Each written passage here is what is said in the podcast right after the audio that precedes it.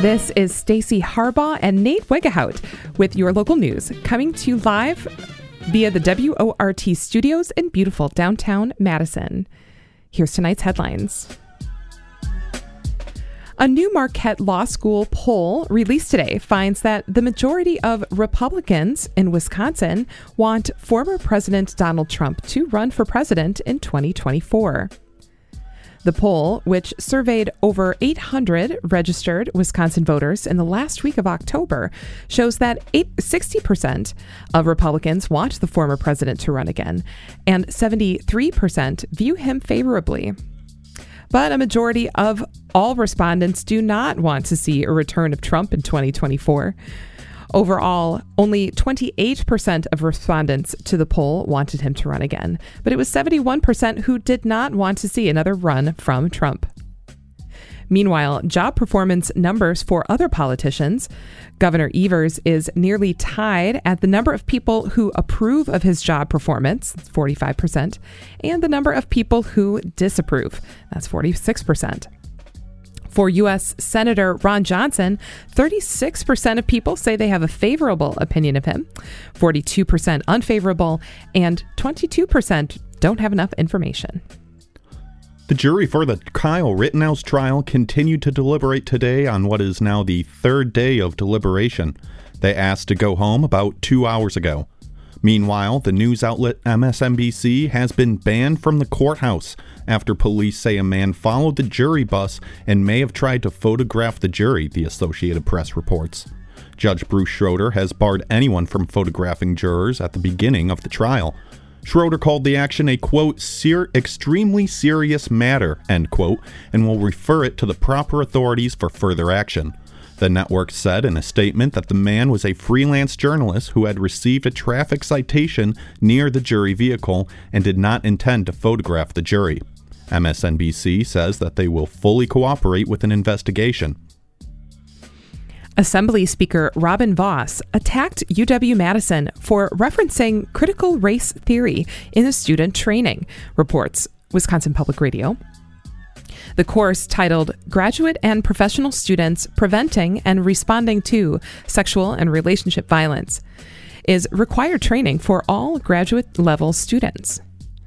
Vos complained in a letter that the course teaches that, quote, whiteness means privilege, end quote. UW Madison spokesperson John Lucas said the training contains a brief reference to critical race theory, and the concepts are supported by academic research. Lucas said the university will continue to run the training and make any appropriate changes for the spring of 2022. Today, the Madison Board of Police and Fire Commissioners announced that the search for the city's next fire chief is underway, as Madison Fire Chief Stephen Davis is set to retire in spring 2022. Davis joined the Madison Fire Department in 1989 and became fire chief in 2012. As he retires, this will be the first national search to fill the position since 1996. Applications are due mid December to be followed by rounds of public input and candidate interviews. The commission is slated to announce Madison's next fire chief by mid March 2022. The Greater Madison Planning Organization has approved funding for multiple bicycle and pedestrian paths around the city. The Madison Planning Organization, or MPO, is a part of a federally designated group responsible for planning urban metropolitan areas. The plans far- partially fund a new multi use path on the north side of Mineral Point Road, adding pedestrian co- crossing improvements and bike lanes on Atwood Avenue, and reconstructing bridges, shoreline, and paths along John Nolen Drive. The projects will be federally funded and are decided in conjunction with the City of Madison and the Wisconsin Department of Transportation. Ada Deer, a member of the Menominee tribe and director of UW Madison's American Indian Studies program, spoke with students of Franklin Elementary today. The Capital Times reports that Deer gave the students a close look at traditional American Indian artifacts. Deer was the first American Indian woman in Wisconsin to run for U.S. Congress and the first American Indian woman to be head of the National Bureau of Indian Affairs. Speaking to the students about her culture and the importance of friendship, Deer visited the school during National American Indian Heritage Month. The Madison School District will launch three COVID 19 vaccine clinics for 5 to 11 year olds, says the Wisconsin State Journal. The clinics will be run in conjunction with SSM Health, who have helped to identify areas where vaccine access may be less readily available. As COVID cases have risen almost 18% in the last two weeks, district staff say they are looking to protect their students any way they can. The clinics will run Friday and Saturday at Stephens, Leopold, and Thoreau elementary schools and have room for around 380 students. Parents are asked to schedule an appointment for their students in advance. And finally, the Wisconsin DNR reported today that barn owl that a barn owl nest was documented in Wisconsin for the first time in more than 20 years. Though they are one of the most widespread birds in the world, they have been uncommon here in Wisconsin and were placed on the state endangered species list in the 1980s. The nest was found in a dead tree in a La Crosse resident's backyard and was picked up by the Coulee Region Humane Society. The DNR says that we can support the barn owl by leaving up dead trees when it is safe to do so and to avoid using pesticides and rodenticides. And now, on to today's top stories. Today, Governor Tony Evers formally vetoed GOP drawn redistricting proposals, setting off a plan for the maps to be drawn by the courts. WORT reporter Ben Kern has more. As we sit one week away from Thanksgiving, we also find ourselves inching along redistricting season. This once a decade process of redrawing political maps typically follows the release of updated U.S. Census numbers. This year, Pandemic and politically induced delays caused more of a time crunch in redistricting than usual. Governor Evers released a video this morning from his office in the Capitol building, where he verbally and formally vetoed proposals for legislative and congressional maps for the next decade. These maps were approved last Thursday by the GOP led state Senate. Evers, visibly frustrated, officially rejected these maps on video. What's sitting in front of me here are gerrymandered maps modeled after the same gerrymandered maps we've had for a decade. Hundreds showed up on short notice to voice their opposition to these maps, and not a single member of the public testified in support of these bills at that public hearing. And they were sent out to my desk over the objections of a decade's worth of people in the state demanding better, demanding more, and demanding a fair, nonpartisan process for preparing our maps for the next 10 years. Those public hearings took place at the end of October. While Assembly Speaker Robin Vos and Senate Majority Leader Devin LeMahieu were in favor, critics contended they were no better than the GOP drawn maps from 2011. Those maps, drawn a decade ago, were drawn behind closed doors by private law firms. GOP legislators had to sign secrecy agreements before seeing the new maps for their own districts. The maps relocated hundreds of thousands of voters into new districts and were also criticized for splitting the Latino vote. Evers says this proposal is no better. And the gerrymandered maps Republicans passed a decade ago have enabled legislators to safely ignore the people who elected them. And these maps here they're more of the same. They're gerrymandering 2.0. Governor Evers organized a nonpartisan commission in early 2021 to draft their own map proposal. That commission's proposal was rejected last week by Republican lawmakers and, unusually, also by some Democratic legislators. Today's veto formally triggers court involvement, though involvement from the judiciary has long been expected. The Wisconsin State Supreme Court recently agreed to hear the case. Mel Barnes is staff counsel at Law Forward. She's representing nonprofit voter voters' rights groups in the state Supreme Court case and says there's a lot coming up this winter. What's going to happen over the next couple of weeks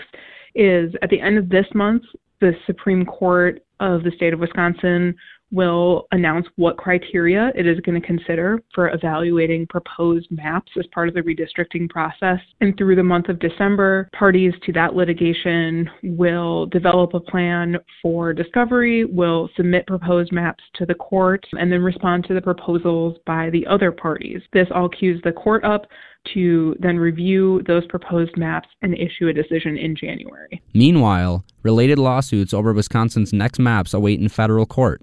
But federal judges have signaled they will wait for the state Supreme Court to rule. And in a related case, the Wisconsin Supreme Court is also determining whether state Republican legislative leaders broke the law when they preemptively hired private attorneys to give legal advice over presumed redistricting lawsuits though there were no such lawsuits at the time. However, that case has no bearing over the current redistricting dispute. Reporting for WORT News, I'm Ben Kern. Nitrates are chemicals typically used in farming that have a nasty habit of leaking into and damaging groundwater. The DNR planned to implement rules to help deal with nitrate contamination in central Wisconsin, but it looks like those rules won't be coming anytime soon. Reporter Martin Rocket, Roccazzoli returns to WORT for the story.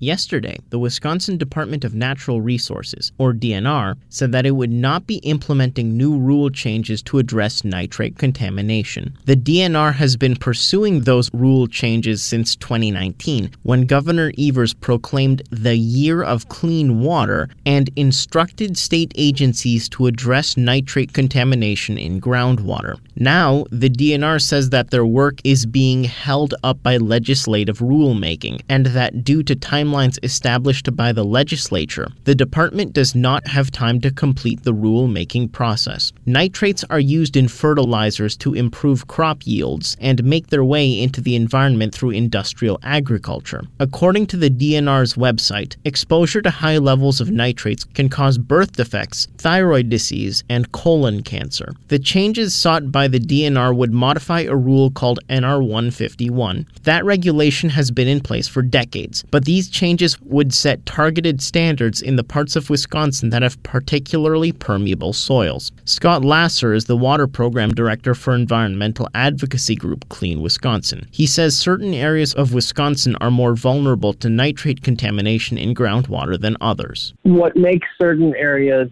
vulnerable to nitrate contamination is a combination of both the type of soil and its depth, as well as the type of bedrock that's there. In central Wisconsin, wells are vulnerable to nitrate contamination because the soil is very sandy and nitrates move quickly through sandy soils.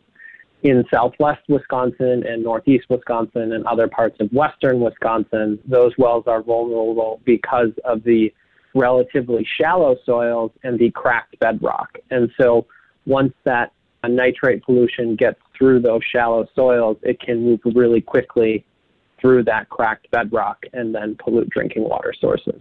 According to Laeser, safe nitrate levels for drinking water are 10 milligrams per liter. He says that anywhere between 42,000 and 80,000 wells in Wisconsin have unsafe levels of nitrates. However, Implementing those standards would not have been free, and industry groups such as the Dairy Business Association pushed back against the standards. According to the Wisconsin State Journal, the DNR estimated that the cost of the new standards would have been about $1 million a year, split between businesses and local governments, with the average dairy farm being forced to pay $30,000. Furthermore, the DNR found that actually replacing the wells would have cost more than $440 million.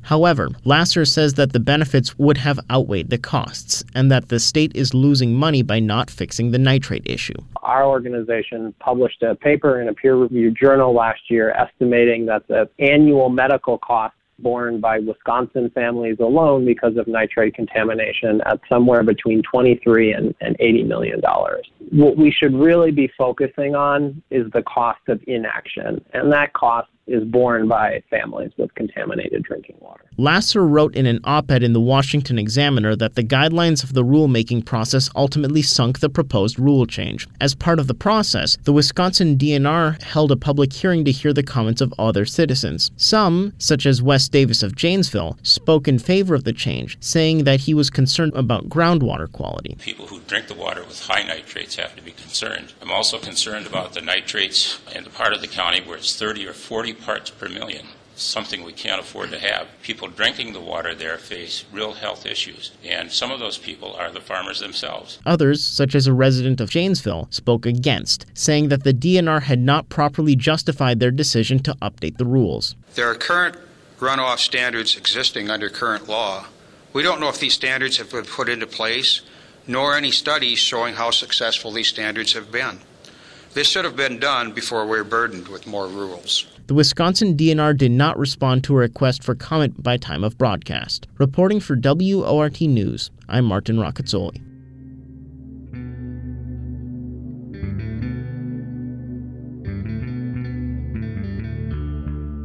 It's 6:21 p.m. and you're listening to the live local news on WORT.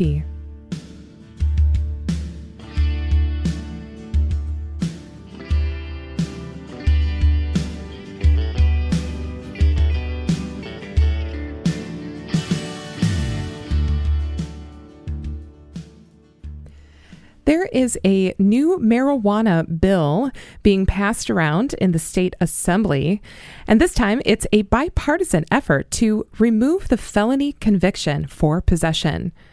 It would effectively unify the state's current patchwork approach that allows for small amounts of pot to be more or less decriminalized in Madison, but carries more penalties in other parts of the state.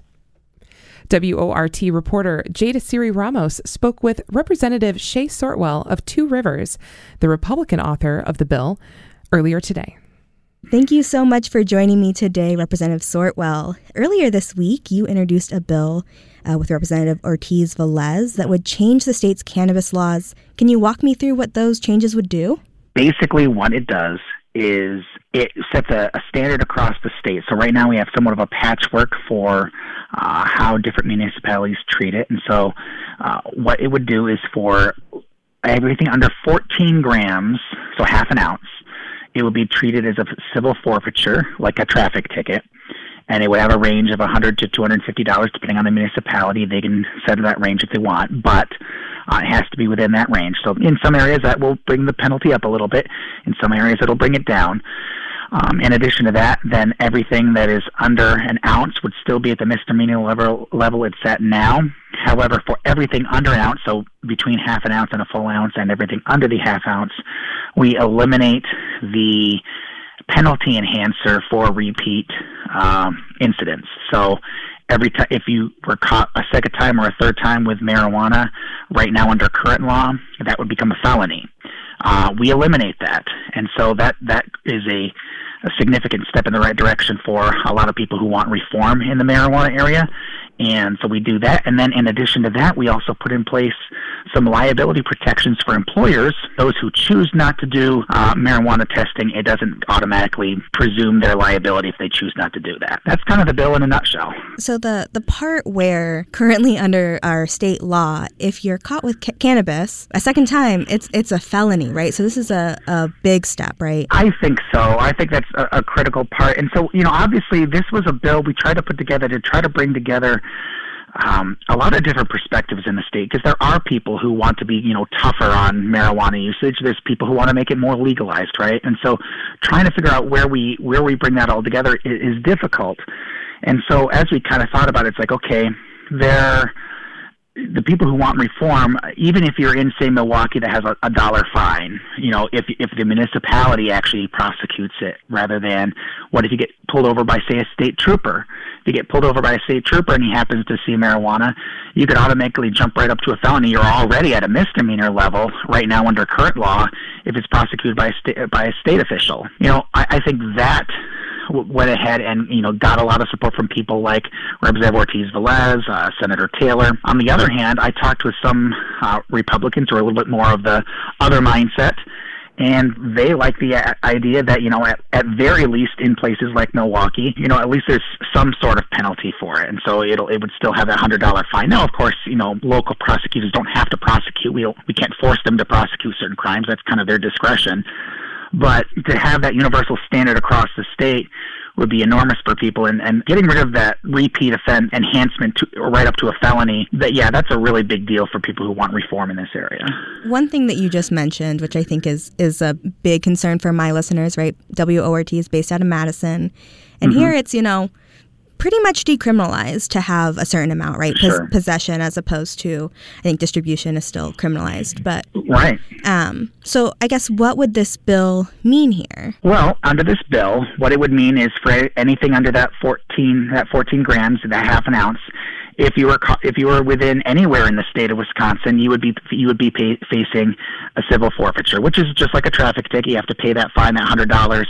You can send it in the mail. We do that in the bill too, so you don't even have to appear in court and take off time from work. You just have to send in that fine. And I realize that some people may not like that because it's like, well, you know, I don't have to deal with that now. But look, right now in the state of Wisconsin, it's not like marijuana is legal, which means you've got to be getting it somewhere, which means you know, there's a decent chance you're say you're going outside the city of Madison in order to get it. You might be crossing county lines. You might be going down to Illinois and getting it. And if if you're pulled over by a state trooper or even a you know a, a county sheriff or whatever, you could automatically be jumping all the way up to a misdemeanor level, even if it's the first time they've ever caught you. And if this is the second time you're facing it and you don't happen to be in the city of Madison, all of a sudden that's going to jump to a felony level. If you never leave the city of Madison, you may feel, well, this is stupid for me. If you ever no travel outside the city limits, that could have a very significant impact on your life to be facing a felony charge. Whereas under my bill um, you won't be facing that as long as you stay under half an ounce. It's only civil forfeiture. As long as you stay under the full ounce, you won't even be facing, you'll only be facing misdemeanor. So it's been a couple days since you announced the bill and you started circulating it. What's the response been like? I've actually been relatively pleased with the response. Um, a lot of people obviously are kind of getting prepped for holidays or hunting season, big, big in different areas of the state. But we've already had some good conversations with some even re- Republican legislators. One of the legislators that I actually thought would be mo- much more likely to be a no on the bill actually told me that if it went to the floor, that person would vote yes. It's like, huh, Wow, that's that's that was really encouraging to me.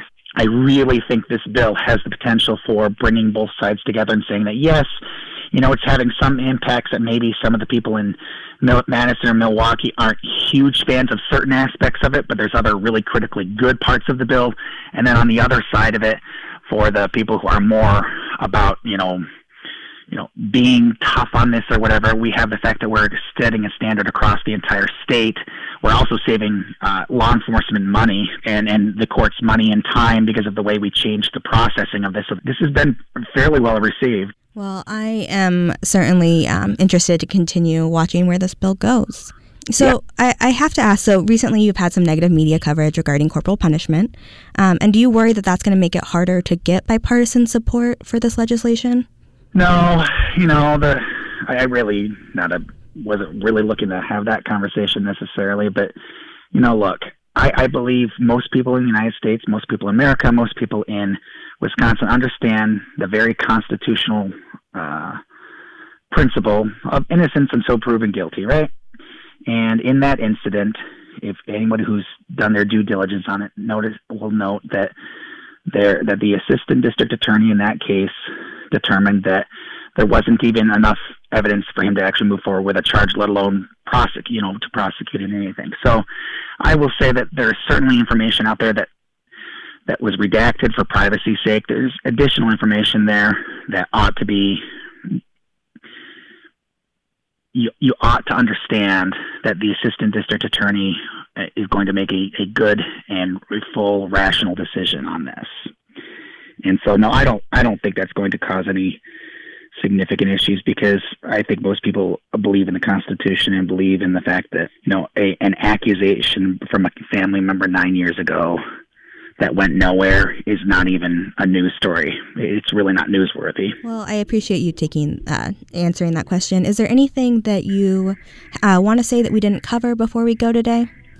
no, I don't think so. Um, I just I hope we can, we'll, we'll if if anyone supports this bill. I know there's some pushback from some people in areas like Madison that are think that you know because the penalties are lower in Madison that somehow this doesn't benefit them and it's a step backwards. But I I really challenge them to consider the fact that anybody who steps outside the city bounds of Madison could automatically jump up to a felony and that's a very serious concern that uh, I think this bill would, would remove. So I, I encourage the people, even from Madison, Milwaukee, other areas where there is a civil forfeiture in place already, that they consider the benefit for their own constituents as well as the rest of the state. Great. Uh, thank you again for your time today, Representative Sortwell. I hope you have a good rest of your day. Thank you. You're listening to local news on WORT. Let's check, check in on some world headlines back in a flash.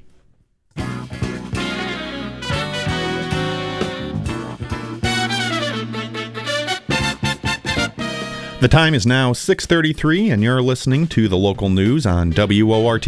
I'm your host Nate Wuggyhout here with my co-host Stacy Harbaugh. Thanks for joining us. Pre-pandemic, it used to be that we would feature a journalist from Isthmus newspaper every week on Thursdays. Now that the Alt Weekly is in month 4 of its return to print, they're reduce, releasing their papers monthly. WORT Assistant News Director Nate Weggehout talks with Ron Seeley on his story in the most recent issue of Isthmus on Wisconsin's relationship with wolves.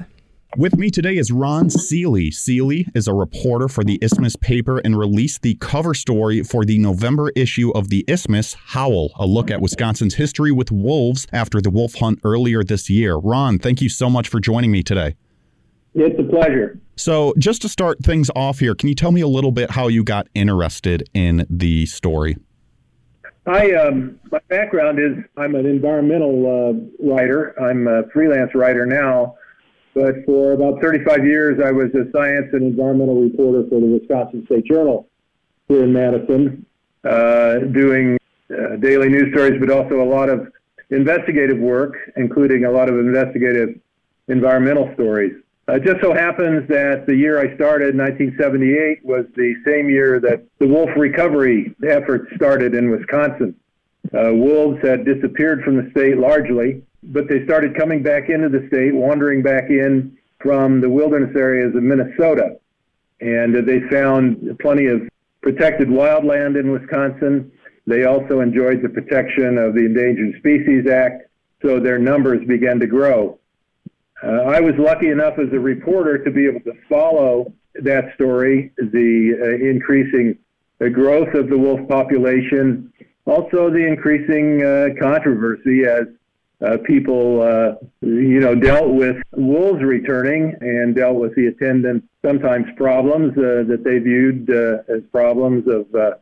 it's been a, a love-hate relationship from the beginning. And of course, in the years prior to that, it was wolves were bountied, and uh, and and uh, wolves have, among a lot of people. Uh, who believe certain myths and misconceptions about wolves. You did mention like the wolf bounties there, and sort of in the past they've been sort of seen more as something that nobody wants around. Has that sort of attitude changed in recent years? Yeah, I, I think as as the numbers uh, grew and people became accustomed again to having wolves in our forest, to hearing them howl, to uh, they they began to understand, I think, a little more about the beneficial aspects of a wolf, the wolf population on forest ecology, on uh, keeping the deer herd healthy.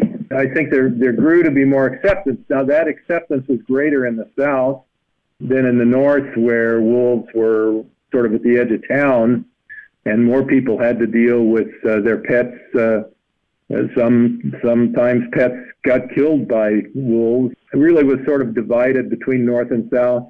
Overall, acceptance of wolves uh, grew, but that changed somewhat when um, the uh, hunting season started, and and we've seen some change since then. There are, I think, there are also as I reported in the article, some political changes that have led to, again, sort of a, a rise once again of these wrong-headed ideas about wolves, and the the spread of that misinformation uh, has led to perhaps some animosity, a little more animosity towards the wolf.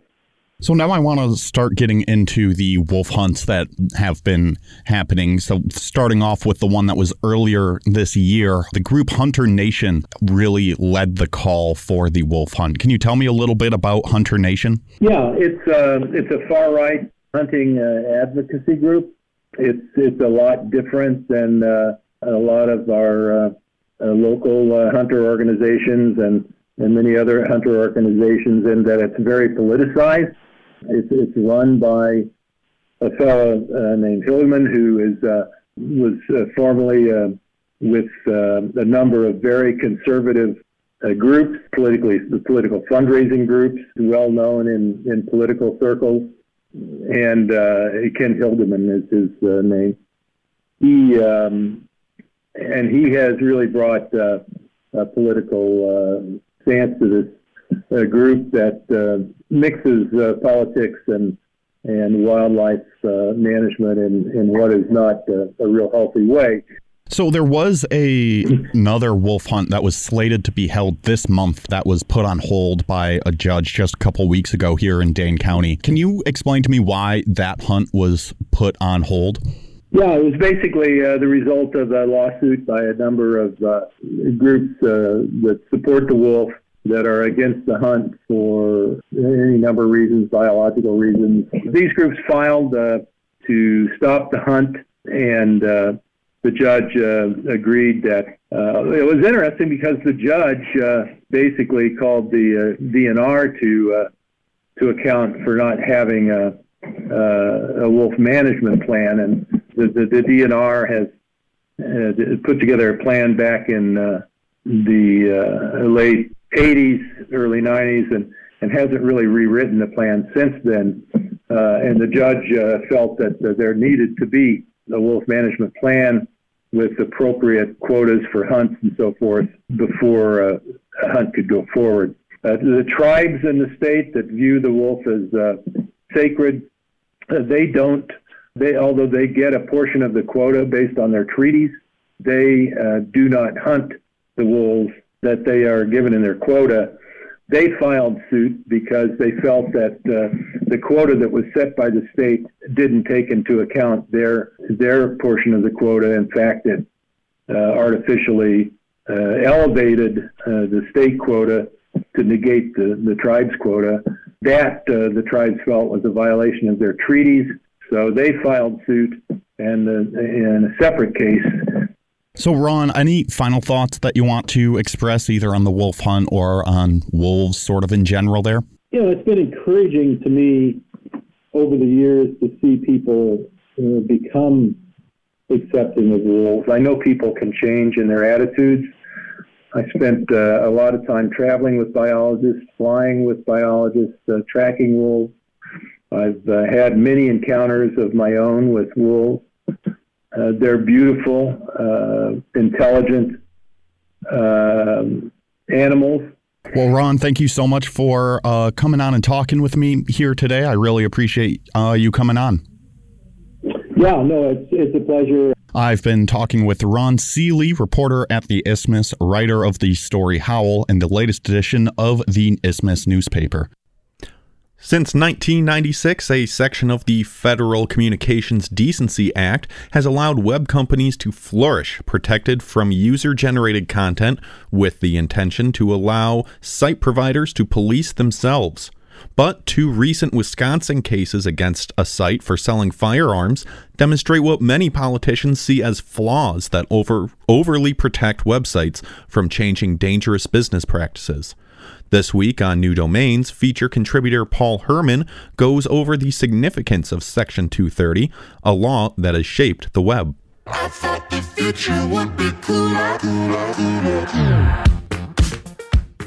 Welcome to New Domains, a series about digital culture in and around Madison. My name is Paul Herman. Today, I'll be sharing another story behind our virtual landscape. Last week, Thursday, a federal U.S. district judge dismissed a Wisconsin lawsuit against Armslist.com, a website similar to Craigslist for buyers and sellers of firearms. Richard Weber had filed the lawsuit against Armslist. In January 2019, his daughter, Sarah Schmidt, was shot and killed by her estranged husband, Robert Schmidt, who also took his own life. The shooting took place in Harrison, Wisconsin, a town near Appleton. Robert Schmidt, who wasn't allowed to have a gun due to an ongoing domestic violence case, used Armslist to connect with a private seller and bought a handgun in a Walmart parking lot a day before he fatally shot his wife. Federal law requires background checks for sales by licensed gun sellers, but not for private sales. Weber claimed Armslist allowed Robert Schmidt to illegally obtain the handgun as a result of, quote, reckless and unlawful business practices, end quote but Judge William Griesbach dismissed Weber's lawsuit against Armslist, saying, quote, lawfully providing a forum for individuals to engage others interested in buying and selling firearms is simply too far removed from and out of proportion to the criminal act. End quote. The law protecting Armslist is Section 230 of the 1996 Communications Decency Act. Its subsection C1 is a concise 26 letters that has shaped the Internet. It reads No provider or user of an interactive computer service, a platform, shall be treated as the publisher or speaker of any information provided by another information content provider. Section 230 protects the concepts and business models that countless websites of all kinds Facebook, Wikipedia, Reddit, YouTube rely on user generated content. Under Section 230, websites can't be treated as the publisher or speaker of third party content. This protects them from most lawsuits if a user posts something illegal across the tech industry, internet lawyers, and academics. Section 230 is heralded as responsible for free speech on the internet. The Electronic Frontier Foundation, a nonprofit digital rights group, calls Section, calls Section 230, quote, the most important law protecting internet speech, end quote. Twitter CEO Jack Dorsey said nearly the same to Congress in 2020. Section 230 is the most important law protecting internet speech and removing Section 230 will remove speech from the internet. And Danielle Citron, a law professor at the University of Virginia, known for defending Section 230, calls it better than the First Amendment for America's free speech and economic prosperity. But Section 230 has grown increasingly controversial. Critics argue that the law is too broad and lets powerful companies ignore real harm to users. They point to cases since the law's inception that have protected companies from changing dangerous business practices. One such high profile case from 2019 involves ArmsList, the same website that was ruled in favor last week, and another Wisconsin resident who sued them for an eerily similar case. In October 2012, Radcliffe Haughton bought a semi automatic handgun in a McDonald's parking lot from a private seller he met on armslist.com. The next day, he went to the Azana Spa in Brookfield, Wisconsin, where his wife Zina Daniel Haughton worked. Rad- Radcliffe shot and killed her and two other employees before taking his own life. Zina's daughter, Yassine Daniel, sued Armslist for negligence and wrongful death, her lawyers arguing the company set itself up to facilitate illegal gun sales. Users can filter searches on Armslist to show only private sellers, which under federal law do not have to provide background checks. Armslist in turn applied for the dismissal of all Daniel's claims on the grounds of Section 230. In April of 2019, the Wisconsin Supreme Court sided with Armslist in a 5 1 decision. They argued even if it could be proven that Armslist intentionally facilitated illegal gun sales, Section 230 immunity applied. As long as Armslist didn't help create posts itself, it was protected. Politicians across the aisles believe Section 230 needs revision. But with how intertwined the law has become with the web, internet companies and nonprofits point out that careful rewriting needs to occur instead of outright revoking the law. One proposal currently working through Congress is called the Safe Tech Act, and it may provide a solution for cases like the ones against Armslist. The bill proposed by three Democrats would remove protections from specific categories of civil claims, including cyberstalking and harassment, civil rights violations, and wrongful death, such as in the Armslist case.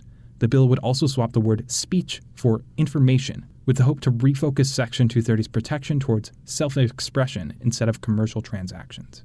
But the list of proposals, debates, and concerns on Section 230 is monumental. It may take long deliberation to come to a law that can be agreed on. But with the potential for harm as demonstrated in Wisconsin's court history of Section 230, it's a discussion that many say needs to happen. Thank you for listening to New Domains. Reporting for WORT News, I'm Paul Herman.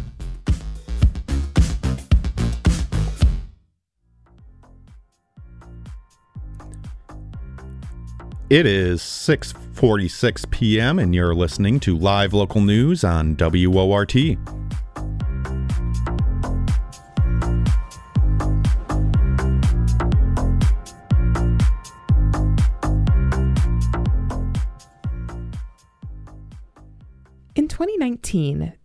Graduate students created an exhibit entitled Intersections Indigenous Textiles of the Americas.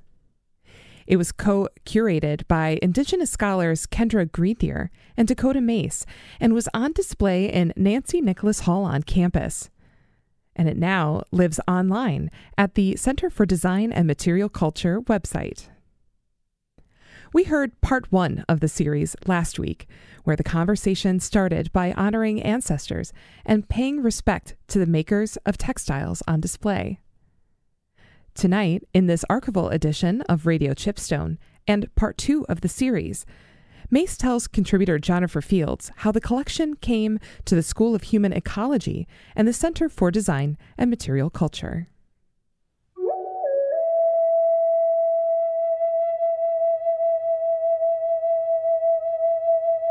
So the history of this collection actually starts with Helen Allen Lewis.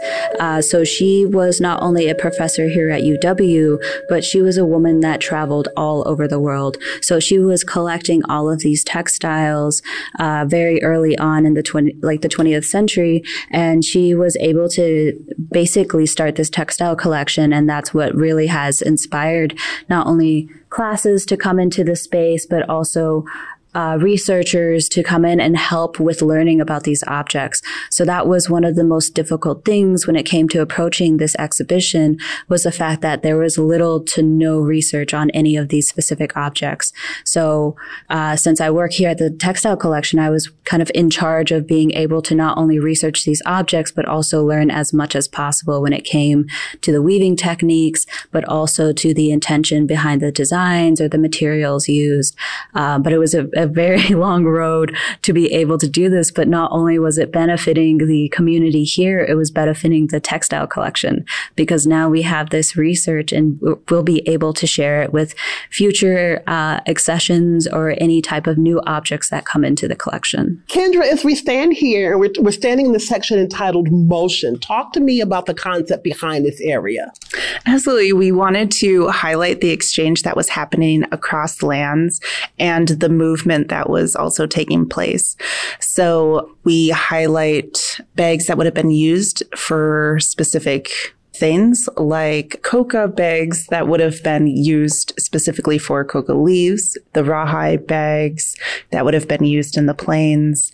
And this would have allowed for easy transportation. And also it's a very durable material and can withstand rain. And then we have a, a bag made out of corn husks and really wanted to highlight this because because of co- corn as a crop and how significant that was for the Americas and how widespread it was. The colors of the patterns are still very vibrant and it's displayed so that you can see both sides of the bag. Um, this is the only one in the exhibition that we were able to do this with. So you can see one side with a diamond pattern uh, with four diff- with three different dyes used on a natural background with um, more of a uh, like Great Basin just um, a pattern reflected of reflective of the plateau region um, that's also very geometric so it's one way, Kendra, to identify or one aspect you could use to identify bags from different peoples be the pattern? Oh, definitely. Um, a design was very reflective of the group of people that were making it. And as you can see in the motion section, each culture had very different ways of making patterns, um, not only in the motion section, but throughout the exhibition. And a lot of them do highlight the natural world around them. And you can also just see the expansive interpretations of the lands people are living in by looking at this section and the variety of size, use, construction, pattern, color. So behind us, we go from motion to story. Dakota, is this where we're seeing more influences by people as they're moving around regions? Yeah, so the story sections is my baby. uh, but my, my research is in specifically looking at designs that come from indigenous communities. So the reason why that this looks so similar to the bags in uh, motion is that this uh, shawl comes from Bolivia. So Bolivia, Peru, like all of these cultures speak a very similar language as well as have a very similar design aesthetic. So this again is just due to history, but also as you look through this section, uh, you will notice the star motif pops up constantly all throughout. And this is the what we wanted to highlight in stories is the fact that our cultural narratives are expressed through design. So for the star, it represents various different things in each indigenous community, but it's something that has inspired us greatly, but also shows the motion that was happening between through design specifically. So the, uh, in this case, we look at stars and how they reference not only the cosmology, but also it is a uh, connector to the way that we translate our, our own stories ourselves. Um, so in this um, section, we are basing it off of design and less about the uh, significance of the um, movement, but also the way that design is translated into a totally different understanding of textiles.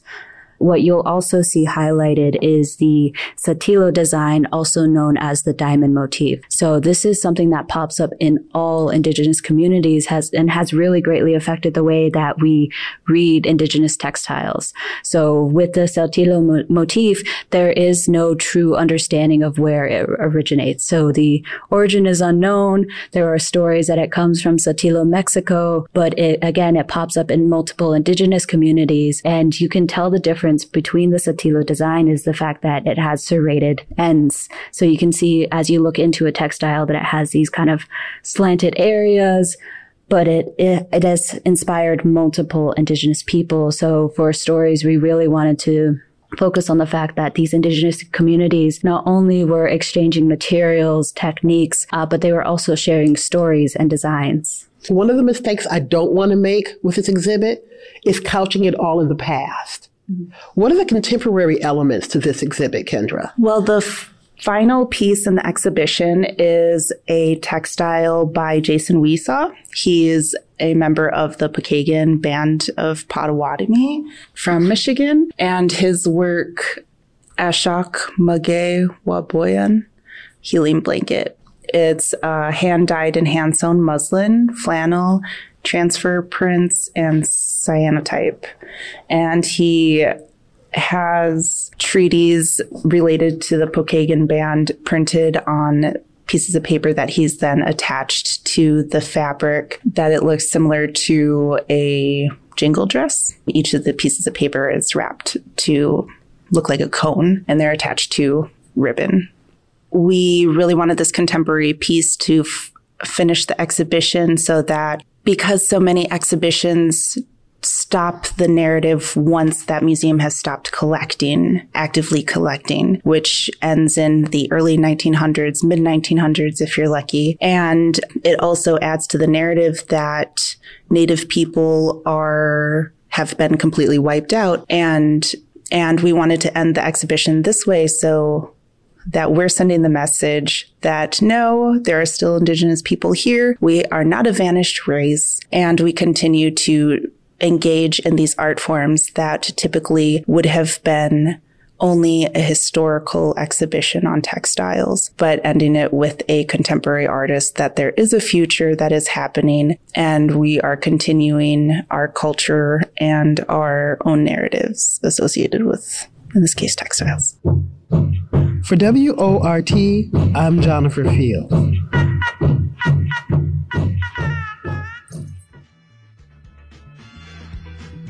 And that does it for our show. Thanks for listening to WORT's live local news at 6. Your reporters tonight were Ben Kern, Martin Rocket Roccazzoli, and Jade Izari Ramos. Special thanks to the feature contributors Jennifer Fields and Paul Herman, as well as Isthmus Newspaper. Dylan Brogan engineered this show, and Charlie Pittman is the news director at WORT. I'm your producer and host, Nate Weggehout. And I'm your host, Stacy Harbaugh. Don't forget to download the WORT app. It's a great way to get your favorite music shows on demand and stay up to date on the news with the WORT Local News Podcast. You can find it on your favorite podcast subscription platform. Up next is the Perpetual Notion Machine. Thanks for listening. and good night.